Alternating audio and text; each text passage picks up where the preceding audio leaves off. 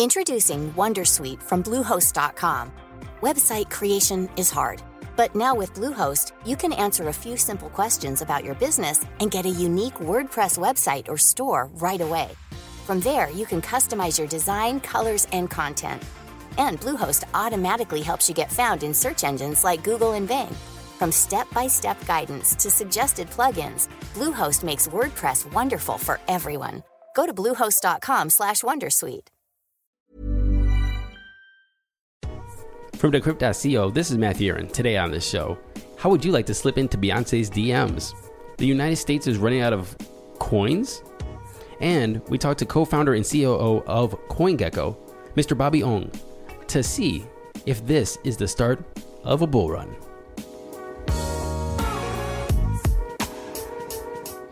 Hello, everybody. Welcome back to the show. It's Tuesday, July 28th, 2020, and I have a simple message today to get started. Fight for something. Go out and fight. In my small town, we've been fighting for something for the past couple months. We've been petitioning, we've been organizing, we've been marching, and we went to a city council meeting and got the job done. Now, is there more work to do? Absolutely. But it felt good. It felt good to accomplish something and be in control, take charge, lead, and have responsibility for the future of our community. So, my message today to get started is just to say go out and fight for something. If Bitcoin, cryptocurrency, decentralized platforms taking control of your data, sovereignty of money, stopping the Fed from printing $6.5 trillion to give it to its banks and companies and prop up the stock market, if that's something important to you, fight for it. Fight for the adoption of Bitcoin. Fight for the adoption of blockchain. Fight for new technologies to help, well, empower the powerless, to give a voice to us, the middle class, the dreamers, the innovators, the workers, the people who are essential. That's all of us. Go out and fight for something. And hopefully, while you're fighting, you're getting richer every second because those Bitcoin prices. Let's take a look. Here comes the money. Here we go. Money talk. I'm recording this at 2:30 p.m. Eastern Standard Time. Bitcoin at $10,937.19, up 6% from yesterday. Ethereum at 317.49, up a percent since yesterday. Litecoin at $57 even, up wow, 19.5% from yesterday. Bitcoin Cash 219.36 up wow, okay, 14.4% from yesterday and XRP 22.6 cents up 6.1% since yesterday. Mm-mm-mm. In our main story today, we talked to COO and co-founder of CoinGecko, Mr. Bobby Ong, to see if this Bitcoin and Ethereum pump is sustainable. Bobby, welcome to the show, sir. Hey, hey, great to be on the show. Awesome, man. Look, the past couple days, the weekend really shown that Bitcoin, cryptocurrency, Ethereum can really shine. We've seen five digit Bitcoin, first time in seven weeks, highest price of Ethereum in over a year. Bobby, what are you and CoinGecko seeing in the market right now? Yeah, I think what we are seeing is um, profits from the DeFi uh, trades are being recycled back into Bitcoin and Ethereum at this point in time. If we look at the charts Q1 and Q2, uh, there wasn't much gains in the other coins. Uh, I mean, everything was badly impacted during uh, March uh, Black Thursday, but but DeFi tokens did extremely well in Q2. Kyber Network, LEND, SNX, and, and so on. They, everything did really well. And then the liquidity mining tokens that launched in Q3, like COMP, Compound, Balancer, etc., everything did really well. I mean, not really well. It's free tokens. So I think it's just a matter of time before all these profits uh, come back to Bitcoin and, and the trend kind of shifted over the weekend and everything sort of moved back to, to Bitcoin Ethereum. I mean, if you look at the charts, uh, volatility has been really low for Bitcoin and Ethereum in Q in Q2. I mean, Bitcoin was trading in the tight band between nine to ten thousand dollars. Uh, it's just a matter of time before volatility break out, move out to the five digit five digit sec, uh, range And, and we've seen that Bitcoin has clearly moved out and hit this all-time uh, yearly high uh, now. Uh, I think I think there's a couple of things as well, right? Uh, besides recycling or DeFi profits, um, for Bitcoin, there's other fundamental I'm not fundamental. I mean trading things. For example, this this Friday is the CME uh, futures expiry. So typically in the last week of the month, there uh, there's usually high volatility in price, and I think uh, this month is no different from any other months previously. Uh, in the last week of the month, like there is huge spike in price, either upwards or downwards. In this case, uh, upwards towards the five figure range. That's something that we've observed in the past few months and, and trend sort of continued. I think for Ethereum, um, I think it's a DeFi profits recycling back into, into Ethereum. Uh, I think over, uh, there's some excitement over ETH 2.0 testnet going live. The main price driver for Ethereum would be can Ethereum 2.0 launch, uh, being targeted sometime towards the end of the year, early next year. But I mean, this has been delayed for multiple times, and I think everyone in the community who really want ETH 2.0 to launch and and DeFi space has really taken off, taken off, and, and if you look at the gas price in Ethereum, it's gone extremely high. Uh, at one point on on Monday, uh, it went up to 160 Gwei. Uh, so we definitely need ETH 2.0 to come by, a scalability solution to come by, so that Ethereum can scale further and support more of this uh, ecosystem. Uh, you said CME. What is CME? Uh, so the CME is actually the Chicago Mercantile Exchange, which is one of the largest exchange, uh, futures exchange, derivatives exchange uh, in in Chicago, and they have the Bitcoin uh, futures traded there, and it expires on Friday, I, if I remember correctly, 4 p.m. Uh, Chicago time. So typically, there's a lot of price movement as we hit towards the end of the month uh, because traders want to close out the positions, uh, call options or pull options that they have, and and price typically move uh, in response to that. So going back to what you said earlier, that some you know DeFi platforms and dexes have been having really good months. For example, Kyber Network. Kyber seems all time high last month at a dollar sixty-seven, hitting close to one seventy. And of course, today uh, Kyber is down a little bit. You say that they're pulling profits from these other platforms and, and recycling them back into Ethereum and other DeFi projects, and that's why we're seeing a pump in Ethereum. Um, yeah, yeah, I would say. I mean, the cycle sort of works like typically was Bitcoin go up and then everything else go down, and then when else go up, Bitcoin don't do as well. So I think it's a similar trend here. Outs uh, don't do as well now. Like if you look at the DeFi tokens, which have performed really well, like in the last 24 hours or so, I mean, didn't really do too well. It was a negative day yesterday. Uh, but whereas if you look at Bitcoin and Ethereum, went up really high. So Bitcoin, what's the future of Bitcoin? Of course, everybody's looking at a bull. Everybody's saying twenty thousand dollars by the end of the year. I know this is not trading advice. This is not price predictions. We're not telling everybody anybody what to do.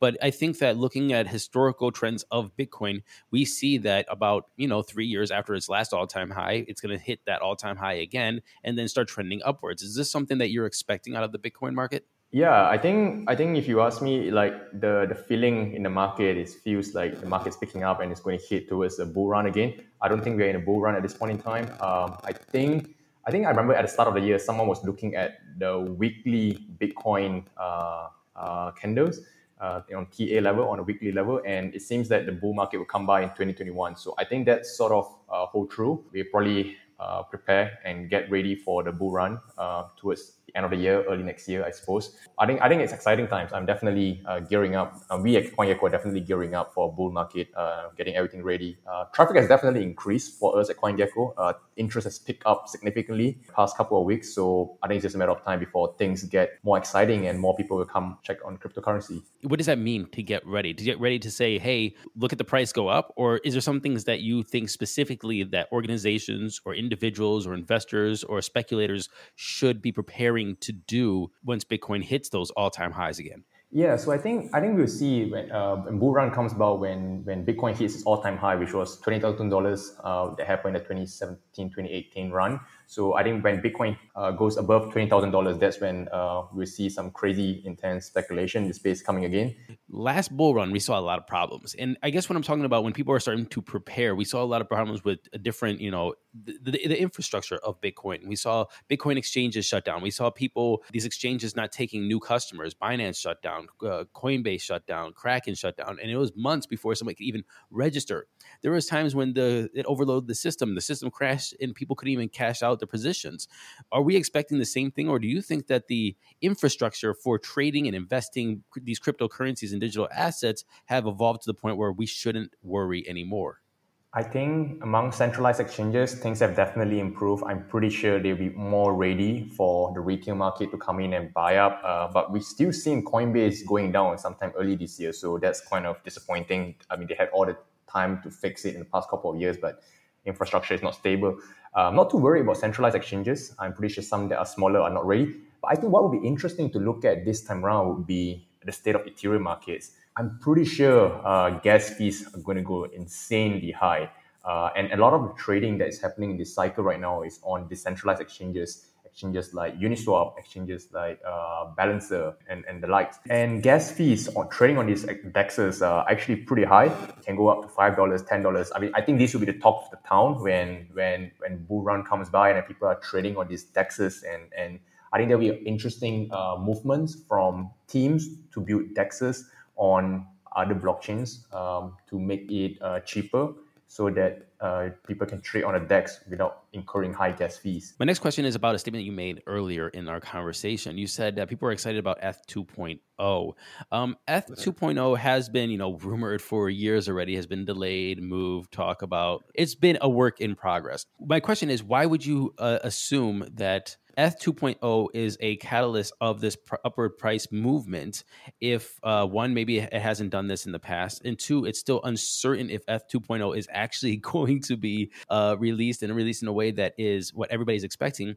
I think for ETH 2.0, people are just excited to to have something come out, to have something actually launch. But I think I think fundamentally, uh, ETH 2.0 comes with staking, and you can sort of earn a yield on a protocol level with uh, ETH 2.0 and that by itself has uh, I mean, it, it, turns ETH into an income generating asset or protocol, and and that by itself has some fundamental value, and that will be at, at, at the very least because it has a yield, uh, it provides a price support and and I think uh, some sort of a price support for for for ETH 2.0.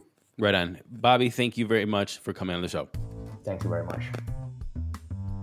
And in other news, what would you do if you had the power to slide into Beyonce's DMs? Well, Twitter contractors reportedly had those powers by getting access to the God mode, part of the admin panel of Twitter that allowed these contractors to snoop on celebrity accounts, including Beyonce. This is pretty concerning considering that one, they have the power to slide into anybody's back end. Hmm, maybe I should rephrase that. And snoop, look in their DMs, look at their tweets, look at their drafts, and everything else. Also, this God mode ability was part of the Twitter hack that just happened. Twitter CEO Jack Dorsey was reportedly warned about the security of the admin panel as early as 2015, and gaining access to this God mode or admin panel was as easy as copying and pasting login details pinned to the top of an internal Slack channel. Well, all my fellow cryptocurrency and blockchain fanatics out there, this should go to prove further why we need a decentralized internet, decentralized platforms, control over our data, control over our identities, and proper security features that puts the power into our own hands, not in the hands of companies that apparently don't care when warned about possible security lapses in their systems. The United States is running out of coins, bringing us closer to a digital dollar. As America runs out of coins, retailers are forced to go cashless. Advocates for a digital dollar are seizing on the opportunity.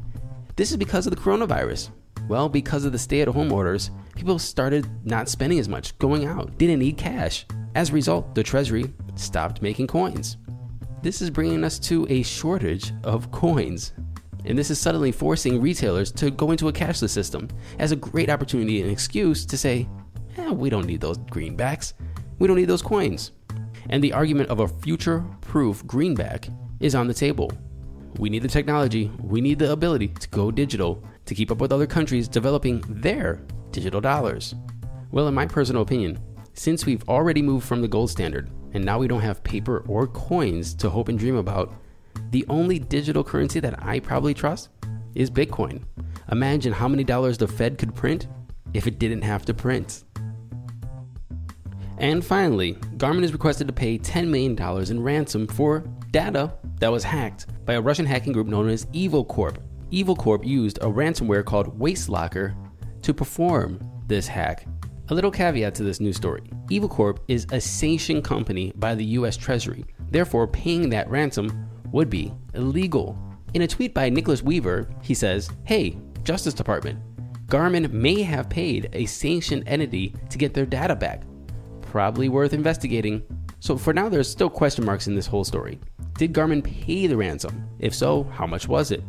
And if the company did pay, would that then cause trouble with the US Treasury for transacting with a sanctioned foreign party? According to Decrypt.co, it's very possible that this very expensive short term headache for Garmin could even be more of a headache in the long term. We're going to have to see how this develops, but in the meantime, companies, if you're listening, get your security in order. Thank you everyone for listening to the Decrypt Daily. My name is Matthew Aaron. Don't forget to follow me at the Decrypt Daily. And wherever you're listening to this, make sure you're subscribed, leave us a five star rating and a comment. It helps us stay visible. Share this with everybody who loves cryptocurrency or wants to get into cryptocurrency. And don't forget to download the Decrypt app to get your daily news on your smartphone. Get it from the Apple App Store or the Google Play Store. We'll see you tomorrow.